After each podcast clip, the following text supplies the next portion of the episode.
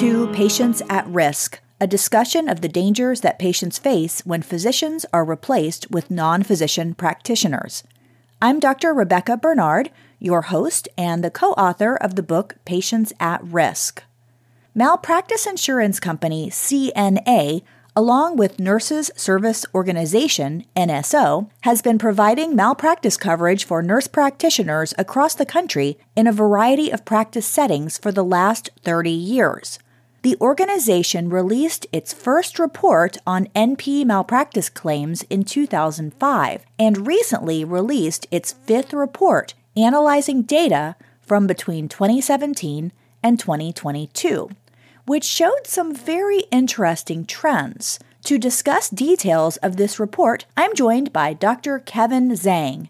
Doctor Zhang, welcome to the show. Hey, thanks, Doctor Bernard. It's uh, nice to meet you, and I'm glad to be here. Thank you. Kevin, tell us a little bit about yourself. Yeah, I'm currently a second-year resident physician in family medicine, currently based in Ohio. Uh, I have a lot of previous experience in the emergency medicine specialty. And uh, I, I will say that one of the reasons I, I switched, one of the large re- reasons I switched, uh, was actually due to the increasing corporatization of the uh, the E M job market and the increasing trend of replacing physicians with non-physician providers, such as nurse practitioners and physician assistants in the emergency department, and the limited job options. Currently enjoying my time in family medicine greatly and um, love the flexibility that that specialty offers. You know, I'm so happy and excited to hear you say that because I love family medicine, and I especially love it now that I'm doing direct primary care. A lot of my colleagues in specialties are struggling with corporate medicine, and they are much more limited in being able to open their practices. But yet in primary care, we have a lot more flexibility. So that's so awesome that you're doing that. Yeah, definitely. Thank you. Well, let's dig into this report, which was produced, as I mentioned, by C N A N S O, which is a nurse practitioner malpractice company. And they're basing this data on what they call the two thousand twenty-two data set, which are claims against nurse practitioner-owned practice or nurse practitioner student that were closed between twenty seventeen and twenty, the end of twenty twenty-one, resulting in a payment of ten thousand dollars or higher. So, Doctor Zhang, tell us about some of the highlights of this report. One of the uh, interesting trends you uh, you mentioned is that the payout uh, among nurse practitioners in, in these uh, malpractice suits, uh, at least the ones insured by uh, N S O, has been gradually increasing uh, over the years uh, that they studied. You can see, for example, that in two thousand twelve, the average payout for a claim, or at least the amount pursued in in, in these claims, was uh, two hundred eighty-five thousand dollars. And in two thousand seventeen, it increased to around three hundred thousand dollars. And in two thousand twenty-two, increased even further to three hundred thirty-two thousand dollars. What did you think when you saw those increases? Because what they pointed out here was that the increase from between twenty twelve and twenty seventeen was a five point two percent increase.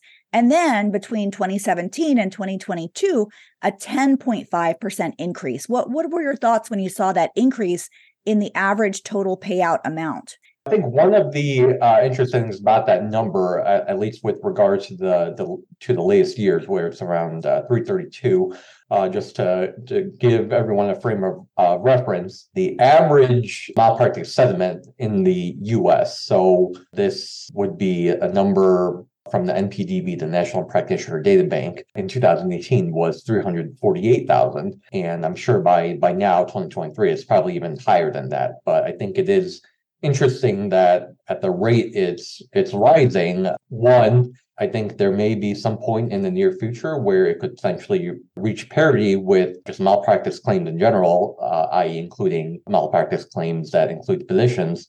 Uh, and also uh, the fact that I'm I'm glad that nurse practitioners and non-physician providers in general, hopefully we we see this trend that they are being held responsible for the mistakes they make, just like as a, a physician would. And I think that is going to be an important principle going forward as we see uh, nurse practitioners be granted uh, independent uh, or full practice authority in uh, more and more states across the nation. Yeah, you know, it's it's definitely looking like that. And one of the things that we know about malpractice premiums is that traditionally nurse practitioners pay much lower premiums than physicians, but they didn't really address this in the report. But you have to wonder if the payouts are going up, if the malpractice premiums are going to increase as well. And I would think so, wouldn't you? Uh, yeah, I, I, I'm sure it would. In order to keep up with the, the payouts they would potentially have to make uh, in case of a claim. And uh, one of my, you know, kind of, I guess you could call it a shock dawn in this, but I'm hoping that with these increasing premiums that it becomes more and more untenable for N Ps to start practicing independently, like open up their own practice, whether that be a legitimate, you know, primary care practice versus something a little more questionable like a med spa or a I V hydration clinic, you know, cosmetic medicine involving Botox, things like that. Uh, as we've seen a lot of recent coverage on some N Ps doing uh, liposuction, basically inappropriately supervised or unsupervised, where we we start seeing that become more and more untenable once the potential malpractice risk uh, catches up with what, what they're trying to do independently. Well, I think so, because one of the really interesting points in this report were that the highest total average claim among nurse practitioners in this report were those that were covered through a nurse practitioner owned and operated office practice. And in fact, they had the highest dollar amount on average at four hundred two thousand dollars per claim. And the report noted that this represented an increase from eight percent of claims at the last time they looked at it to thirteen point eight percent increase. So um, I think your point of having more N Ps running their own practices, and, we're, and there are clearly, if it's an N P-run practice, there's probably not a physician around, and we are seeing now an increased amount of malpractice claims. Um, do you think that that's accurate, that this is coming from N Ps running their own shop and just not having any physician involvement? Uh, yeah, I mean, I I, I think uh, most physicians, certainly most ethical physicians, would be hesitant to be involved in in a N P-run office practice or an office where there's primarily just N Ps, uh, because in, in that kind of context, physician is basically is in practice renting their their license to cover the liability of these uh, non-physician providers. So that increase from eight percent of claims to thirteen point eight percent of claims for these N P offices, I, I, I think is keeping track with the number of states that have been granting N Ps full practice authority. So uh, I would say, like, like based on current trends, we're maybe seeing like one state a year, maybe one to two states a year. Um, like, for example, Utah granted N Ps uh, full practice authority back in March, I believe, or thereabouts. And if you think about it, one state out of fifty, that's what, like five percent, something like that. So yeah, I mean, it certainly looks like it's keeping pace with increase in F P A or full practice authority, as the report does kind of mention. Well, I think it's also interesting that the the rates are so high and the payouts are so great, and yet actually only a tiny minority of nurse practitioners actually own their own practices. So it's very interesting. That's right now. So it's kind of interesting to think, if this is what we're seeing, what is it going to look like for the future? And, you know, in my mind, one can only expect to see these numbers go up. Yeah, for sure. And if you look at that kind of trend from the big picture, that would indicate that a small proportion of N P-owned or N P-run practices are having a disproportionate impact on malpractice claims, and not in a good way. So going back to the old adage of no healthcare is often better than uh, bad healthcare, I'm certainly that, that seems to ring true in, in this context, which I, I think is uh, just absolutely uh, wild to, to think about. Yeah, it's so counterintuitive when you think like, well, of course, some care is better than no care. And then you learn, well, you actually hurt people by making the wrong diagnosis, by giving them the wrong medicine. They might have got better on their own, and actually you made their situation worse by taking care of them without really having the full understanding of how to treat patients. Exactly. And kind of on a related note, I, you know, I, I certainly have serious concerns about, even in restricted practice states, how the supervision actually works, especially in these off-site offices where there's not going to be a physician on site. Even in restricted practice states where you look at nurse practitioners, the, the laws regarding their scope of practice, a minority uh, of states actually require the physician to be on site. It's really just they have to be available for consultation over the phone or review ten percent of their charts on a monthly basis or something along those lines. And in practice, that you know, doesn't happen. You know, speaking from my previous experience in the uh, emergency department, uh, given how busy E Ds are these days, and certainly it'll become even more so with less doctors and increasing corporatization, the real-time supervision isn't really happening. It's, you know, maybe if the N P has some concerns about a patient, they might, you know, ask the question, but they certainly aren't asking questions or being directly supervised for Uh, every patient, which especially for residency in emergency medicine is typically the the case. Uh, uh, the resident physicians are required to staff the patient they see with the attending physician, and we are certainly not not seeing that on a you know ninety to one hundred percent basis with the N Ps, especially at the state mandated minimum is only ten percent. So I, I think that plays into a huge part of all these numbers regarding the malpractice claims, uh, especially at uh, N P-run and N P-operated clinics. Well, actually, that leads us in really nicely to the next point that the, the report makes, which is even though the top dollar amount was at N P-run clinics, the number one place that N Ps who settled claims were working was actually at a physician office practice, and that was about thirty-one percent. And then, uh, you know, a, a nice sizable chunk of, of people working at aging services facilities, I guess, like nursing homes, assisted living, and then down the list towards um, emergency departments and community-based clinics. So one would presume that there's more chance of, certainly at a physician office, that there is at least a physician around. So the question is, is there being proper supervision being done?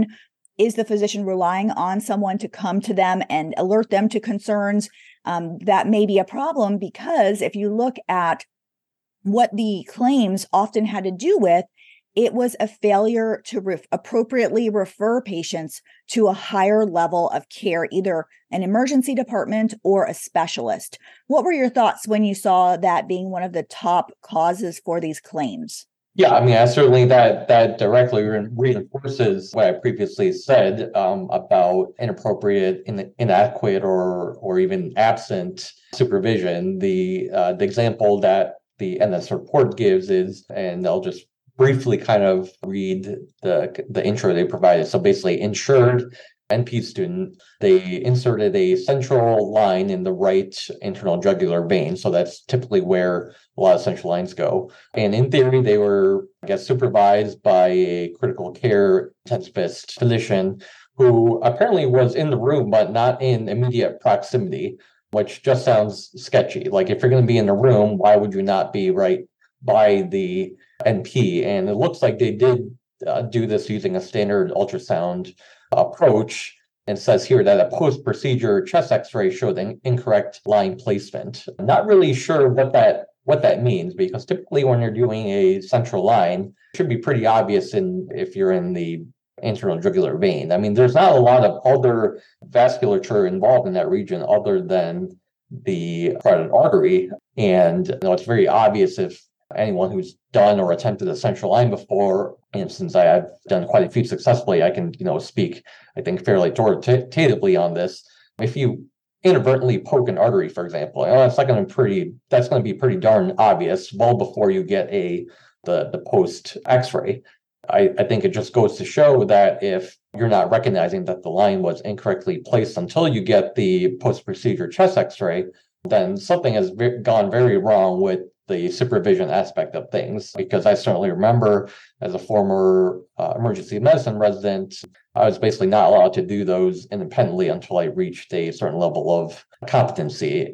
And certainly as a future attending physician, uh, there would certainly be be no way that I would allow a uh, N P student to try doing a central line, supervisor or not. I mean, that uh, that's that's something, in my opinion, you know, a physician should be doing, or very, very directly, like watching over your shoulder, kind of uh, supervising. Yeah, you know, that made me think of a story that I told in Imposter Doctors where a physician, a family doctor, told me that she was in labor with her baby and she was consented for a, an epidural and told, I'm the C R N A who's going to be doing it. Asked for a physician, was told, our physicians don't do it. The C R N As do it. Um, it went badly. Multiple things went wrong. And then she later on found out it wasn't even the C R N A. It was a C R N A student who was actually attempting the procedure. So, I mean, lack of informed consent and, and of course, things went wrong. And, you know, this is just an example of, you know, why we take this training so seriously, because people can be really harmed. In the case you described of the um, N P student, The, the patient had to be transferred to another facility to have the incorrectly placed line removed by a vascular surgeon. And then during all this transfer, they actually had a stroke and suffered permanent brain injury. Uh, the fact that an N P student was allowed to even insert a, a central line, uh, I, I think is just absolutely crazy. I, I think that's really the best way to describe it. Yeah, it's really worrisome. And I got to tell you, Kevin, as I was reading through this report, I mean, it kind of gave me goosebumps and chills because, you know what, we've all made mistakes. We've all had bad outcomes. And some of the cases that were reported, I thought to myself, you know, this could happen to anyone. These were just really unfortunate situations. But ultimately, what I think separates some of these claims, and one of the reasons why we're seeing an increase in claims on nurse practitioners, other than their increasing numbers, has to do with problems with learning how to correctly diagnose patients. And in fact, the most frequent claim related to uh, incorrect diagnosis, failure to correctly diagnose, and the top injuries were death and cancer. So very serious outcomes. Talk to us about why you think that especially newer nurse practitioners, and but maybe all in general, are really struggling with making correct diagnoses for patients. So I, I think that's really a complex, uh, multifactorial answer, and certainly I'll try my best to kind of sum up what I think are the uh, the main causes. Um, and just going back to the background of the nurse practitioner profession, uh, it's basically started back in Uh, nineteen sixty-five. This was, I want to say, if I remember correctly, Colorado, and kind of underserved area. This was the background, and he created a pediatric nurse practitioner program in nineteen sixty-four, nineteen sixty-five. And as you might know, Loretta Ford was uh, one of the first nurse practitioners. And of course, if you look at the history of that, that was designed to mitigate a physician shortage, increase access of care in Uh, underserved uh, populations, regions. But as we can see now, clearly th- that has changed. There, first and foremost, there are a lot of direct entry nurse practitioner programs in which a person with no nursing experience, and as long as they have at least a bachelor's degree, can get their bac- bachelor's of science in nursing, and then from there they can directly progress uh, after taking the N C L E X exam, uh, the standardized exam for nursing, which in itself is not you know, difficult compared to, say, uh, the, like the U S M L E that we had to take. And now they're suddenly in the master's level N P course. And of course, that is mostly online with the exception of clinicals. And obviously, compared to a physician, if you've seen any of the diagrams out there, comparing physician training versus N P training, it's something like five hundred to seven hundred hours versus anywhere from fifteen thousand hours to uh, for a family physician, up to who knows how many hours for a neurosurgeon doing seven years of residency. Certainly, it's going to be some multiple of fifteen thousand. But I mean, even in that alone, that's like say on the order of a few percent of the training hours that a physician would would have. A lot of nurse practitioners who are pro and independent practice like to make the argument that, oh, but this hour count doesn't involve all the time we spent in, uh, you know, nursing school uh, or a previous nursing experience. And it's kind of a apple and orange type situation. You can't really compare those. You know, being a nurse does not automatically give you the qualifications to be a doctor. Similarly, being an electrician does not suddenly make you a great plumber, things like that. So it's it's kind of a disingenuous analogy. I think that's one of the major causes. Certainly, they aren't getting appropriate training uh, in school. And the other part of that is these days, uh, more and more uh, nurse practitioners are graduating from institutions, again, primarily online, that are basically perceived as diploma mills in the eyes of not only physicians, but basically the, the general public. For example, probably the top offender would be uh, Walden University, which obviously has a big uh, for-profit business model, and not just in healthcare and the uh, nurse practitioner education. Admittedly, it has much longer routes and costs involved, uh, both opportunity, financial, and time to uh, become a physician, but certainly at the end, the, the difference in training, uh, at least with what we've seen twenty twenty-three and the last ten years or so, I would say, is just markedly, markedly different. And that may have not been the case before in the sixties or seventies, the eighties, and certainly before my time. But from what I am seeing and from what I have read, you know, that was never really a major uh, issue on, until the rise of predominantly, you know, online for-profit uh, education.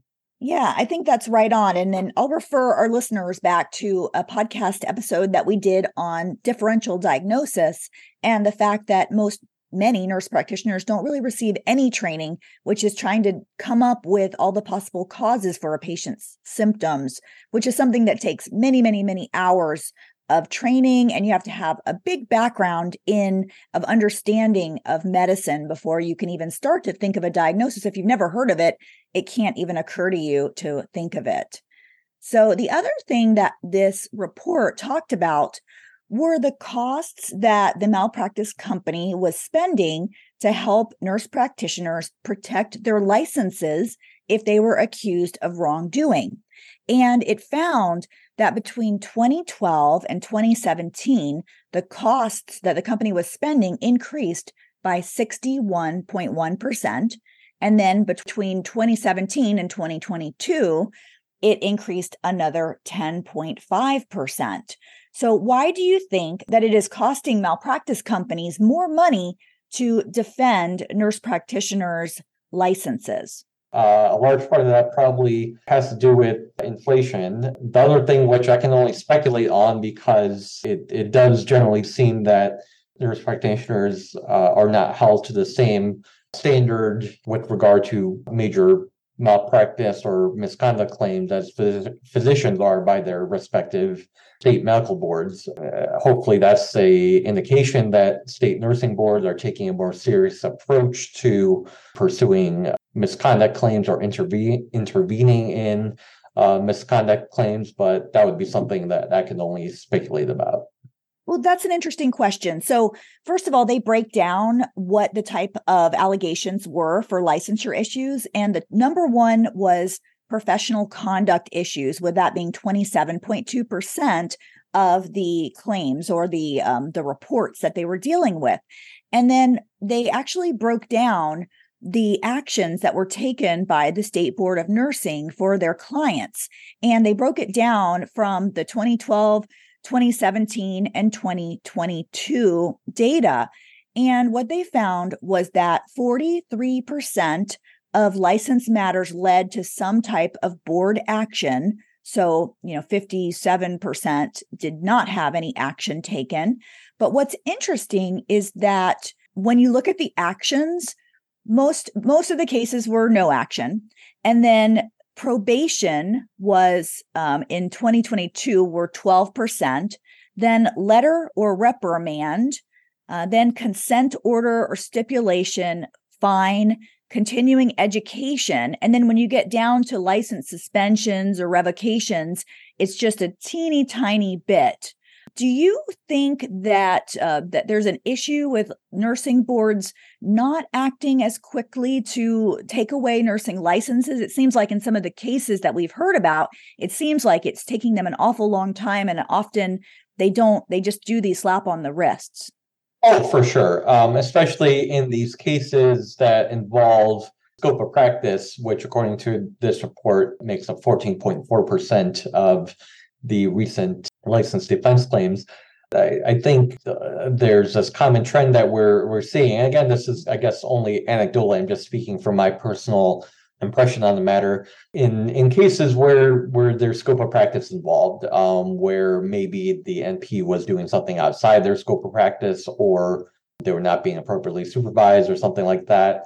We see a lot of these N Ps uh, engage in a practice of basically claiming that they were not practicing medicine when, to the viewpoint of any reasonable outside observer, uh, let's say, for example, they were trying to perform liposuction. Uh, I think most will agree that that is a surgical uh, and certainly invasive procedure, and nursing boards in that case are, they can't really do anything. They have no jurisdiction over the medical side of things. And at the same time, the medical board receives a similar complaint regarding a nurse practitioner uh, scope of practice.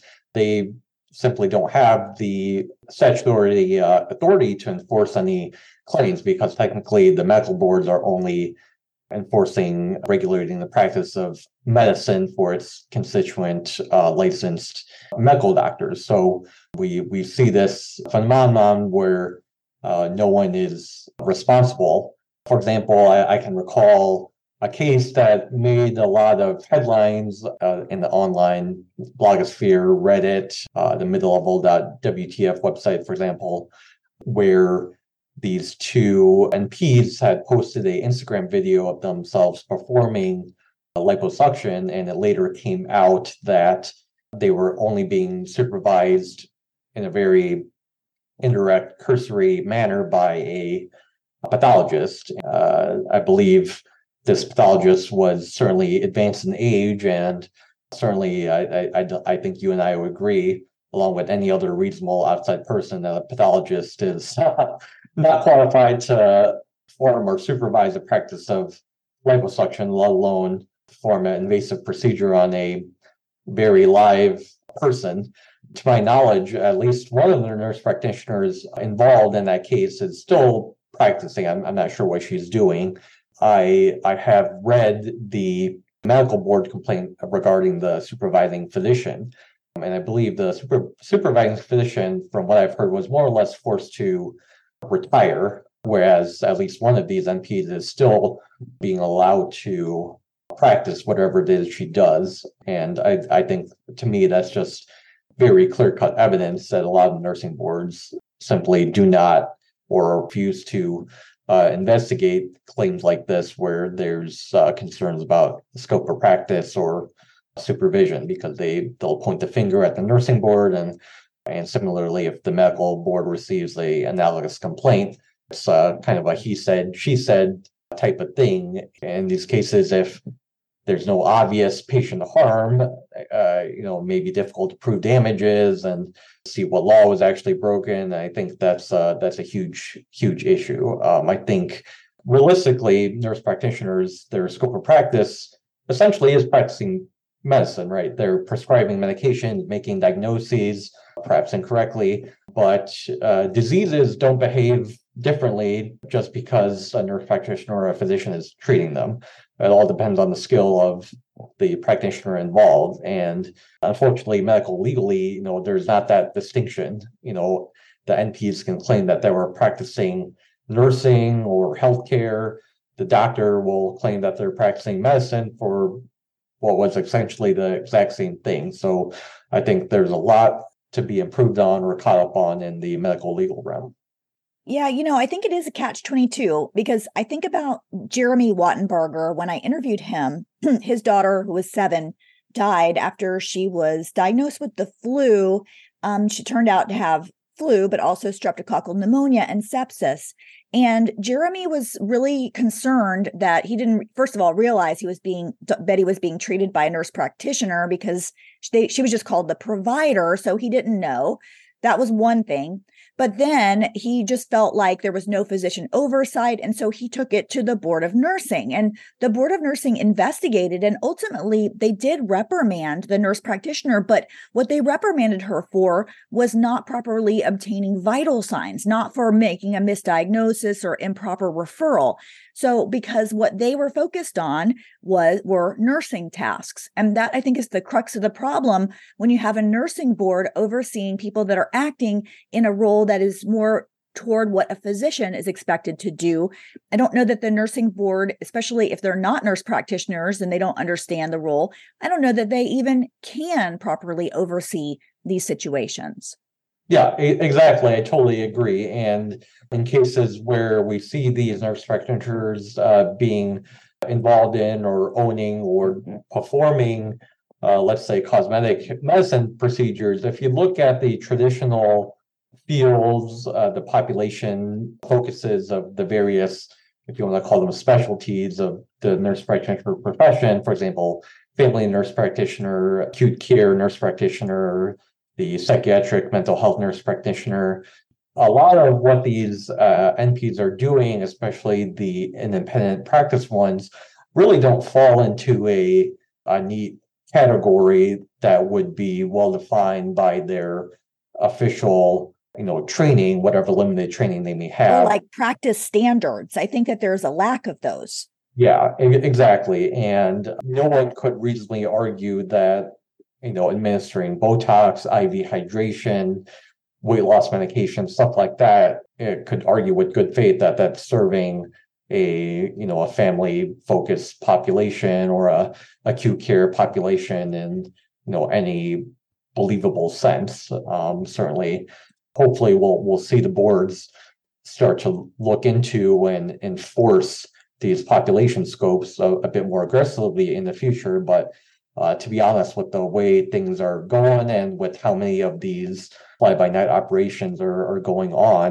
uh, a lot of these are even telepsych uh, or like telemedicine clinics being opened up by these nurse practitioners who have multiple licenses in uh, multiple states. And of course, this is facilitated by the um, interstate licensure agreements that were a lot of them were int- int- implemented both on the nursing and medicine side after COVID, but uh, you know, with the ease at which they can start getting medical license or I'm sorry, nursing licenses in multiple states, it's often it's not even clear where they live, and you hear these stories about N Ps treating while they're, you know, on a beach in Costa Rica or something like that. Um, it's uh, uh, absolutely wild, and obviously it's very difficult to investigate these these cases, even when you know, you don't have a good idea of where that practitioner lives. It's um again one of those absolutely wild things that I think there's a lot to be desired from the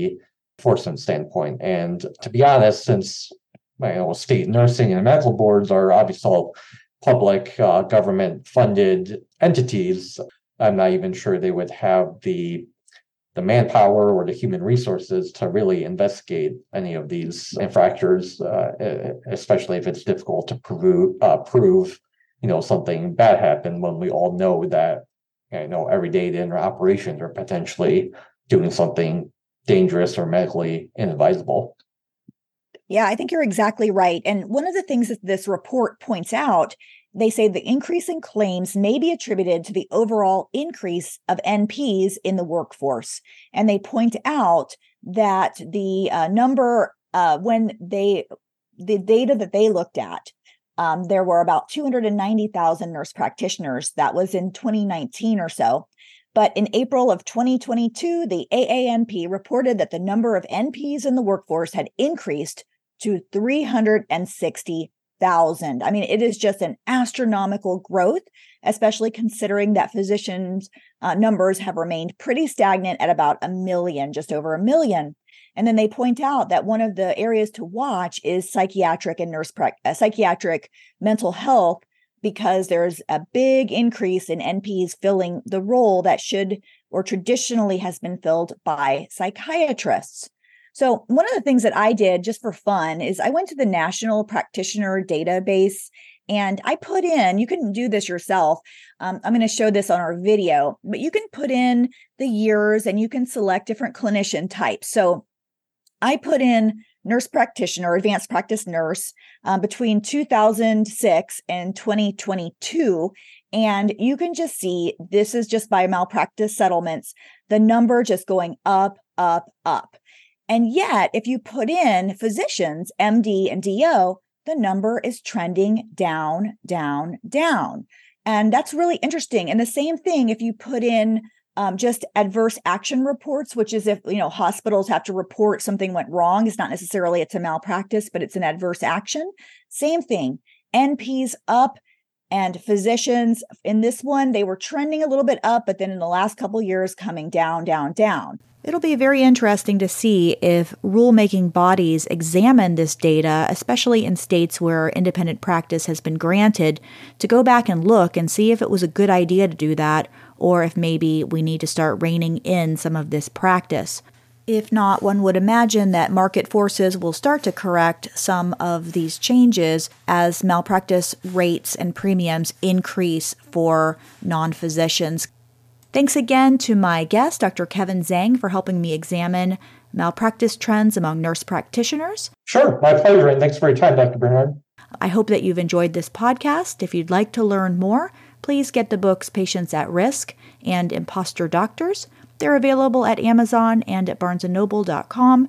They both have an Audible audiobook that you can download, and the Kindle editions have hyperlinks to the nine hundred ninety-nine citations that is uh, between the two books. If you're a physician, please consider joining our group, physicians for patient protection dot org. We uh, are focused on advocating for physician-led care for all patients and truth and transparency among healthcare practitioners. And if you would like to be a guest on my podcast or you have a suggestion for a topic, just send me a message through the website, patients at risk dot com. Thanks so much, and we'll see you on the next podcast.